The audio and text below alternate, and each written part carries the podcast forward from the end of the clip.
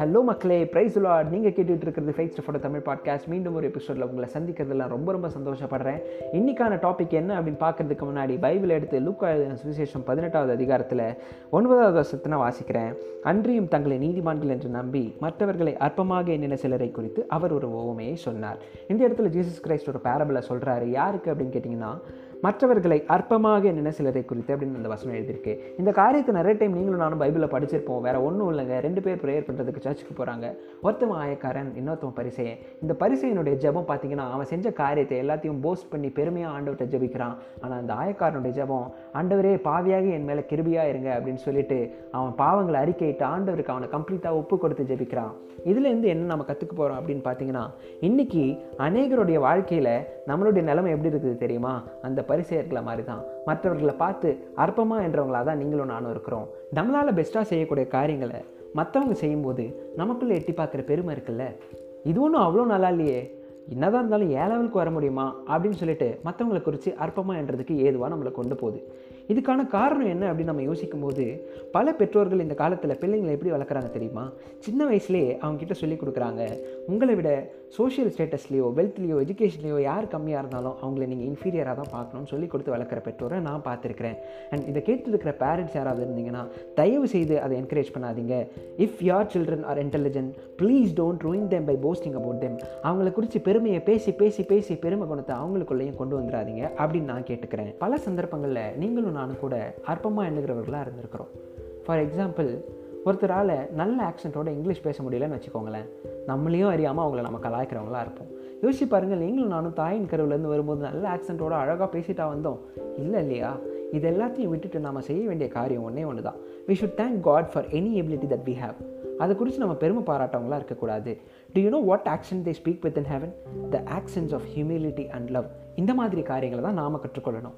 யோசிச்சு பாருங்கள் ஒருவேளை உங்களோட வீட்டை உங்களுடைய சரௌண்டிங்ஸை நீங்கள் க்ளீனாக வச்சுருக்கிற ஒரு பர்சனாக நீங்கள் இருக்கலாம். ஆனால் ஒரு இடத்துக்கு நீங்கள் போகும்போது வேற ஒரு பர்சனை பார்க்குறீங்க. அந்த பர்சனுடைய இடம் அன்டைடியாக ஸ்லிப்ஷாடாக இருக்குதுன்னு வச்சுக்கோங்களேன். அந்த நேரத்தில் அவங்கள நீங்கள் அற்பமாக என்றீங்க பார்த்தீங்களா அந்த நேரத்தில் நீங்களும் அந்த பரிசைனை போல தான் செயல்படுறீங்க. அந்த பர்சன் வந்து அவங்க வீட்டை வேணால் அசுத்தமாக வச்சுருக்கலாம். மேபி அவங்க ஒரு காட்லி பர்சனாக இருக்கலாம். அதே மாதிரி தான் நம்ம சர்ச்சஸில் நீங்கள் ஒரு வேளை அழகாக பாடக்கூடியவங்களாக இருக்கலாம். ஆண்டவர் அந்த தாளந்து கிருபைகளை உங்களுக்கு கொடுத்துருக்கலாம். ஆனால் ஒரு சில பேரால் அழகாக பாட முடியாது. அந்த மாதிரி இருக்கிறவங்க சர்ச்சில் வந்து பாடும்போது நம்ம உள் மனசுக்குள்ளே ஒரு சிரிப்பு சிரிச்சுட்டு என்ன பாடுறாங்க? அப்படின்னு சொல்லிட்டு அந்த இடத்துல அற்பமாக என்றோம்ல. அந்த இடத்துல நாம் ஒரு பரிசெயராக ஆக்ட் பண்ணுறோங்க ஒருவேளை நீங்கள் அப்படி அற்பமாக எண்ணுகிறவர்களாக இருந்தீங்கன்னா ஒரு காரியத்தை ஞாபகம் வச்சுக்கோங்க. God doesn't listens to the music he listens to the words of the person ஒருவேளை அந்த பிரதர் ராங் டியூனில் பாடினாலும் உங்களை விட சின்சியராக இருக்கலாம். ஒருவேளை நீங்கள் நல்லா பாடினாலும் மற்றவங்களை குறித்து அற்பமாக என்றதுலேயே உங்கள் கவனம் இருந்து ஆண்டவரோடு இருக்கிற ரிலேஷன்ஷிப்பை விட்டுருக்கலாம். இன்றைக்கி நீங்களும் நானும் கற்றுக்கொள்ள வேண்டிய காரியம் என்ன தெரியுமா? இந்த பரிசெயருடைய குணங்கள் நம்ம வாழ்க்கையில் இருந்தால் அதாவது மற்றவங்களை அற்பமாக எண்ணுகிற குணங்கள் நம்மளுடைய வாழ்க்கையில் இருந்தால் ஆண்டவருடைய துணையோடு இன்றைக்கி அதை நம்மளுடைய லைஃப்லேருந்து எடுத்து போடணும். அதை தவிர்த்து ஆண்டவருக்கு நன்றிகளை மாத்திரம் செலுத்துகிறவங்களா இருக்கணுங்க. வேதத்தில் யார் யாரெல்லாம் அற்பமாக எண்ணப்பட்டாங்களோ அவங்களுடைய வாழ்க்கையை ஆண்டவர் அப்சைட் டவுனாக மாற்றுறாரு யோசிச்சு பாருங்களேன். அற்பமாக எண்ணப்பட்ட அண்ணால் அவங்க மூலயமா தான் சாமுவேல் அப்படின்ற பெரிய தீர்க்கதரிசியை ஆண்டவர் கொண்டு வராரு. தன்னுடைய தகப்பனால் பிள்ளையாக கூட கணக்கில் சேர்க்கப்படாத தாவிதை அவருடைய சந்ததியை ஆண்டவர் தெரிஞ்சு கொண்டு அந்த சந்ததியில் தான் இயேசு கிறிஸ்துவை பிறக்கிறாருங்க. யோபுல முப்பத்தி ஆறாவது அதிகாரம் ஐந்தாவது வசனம் அழகாக சொல்லுது. இதோ தேவன் மகத்துவம் உள்ளவர் அவர் ஒருவரையும் புறக்கணியார். மன உருக்கத்திலும் அவர் மகத்துவம் உள்ளவர் அப்படின்னு அழகாக எழுதியிருக்குங்க. இது ஆங்கிலத்தில் இன்னும் அழகாக God is almighty but he doesn't despise இனி ஒன்று அழகாக எழுதியிருக்கிறாங்க. யோசிச்சு பாருங்களேன்.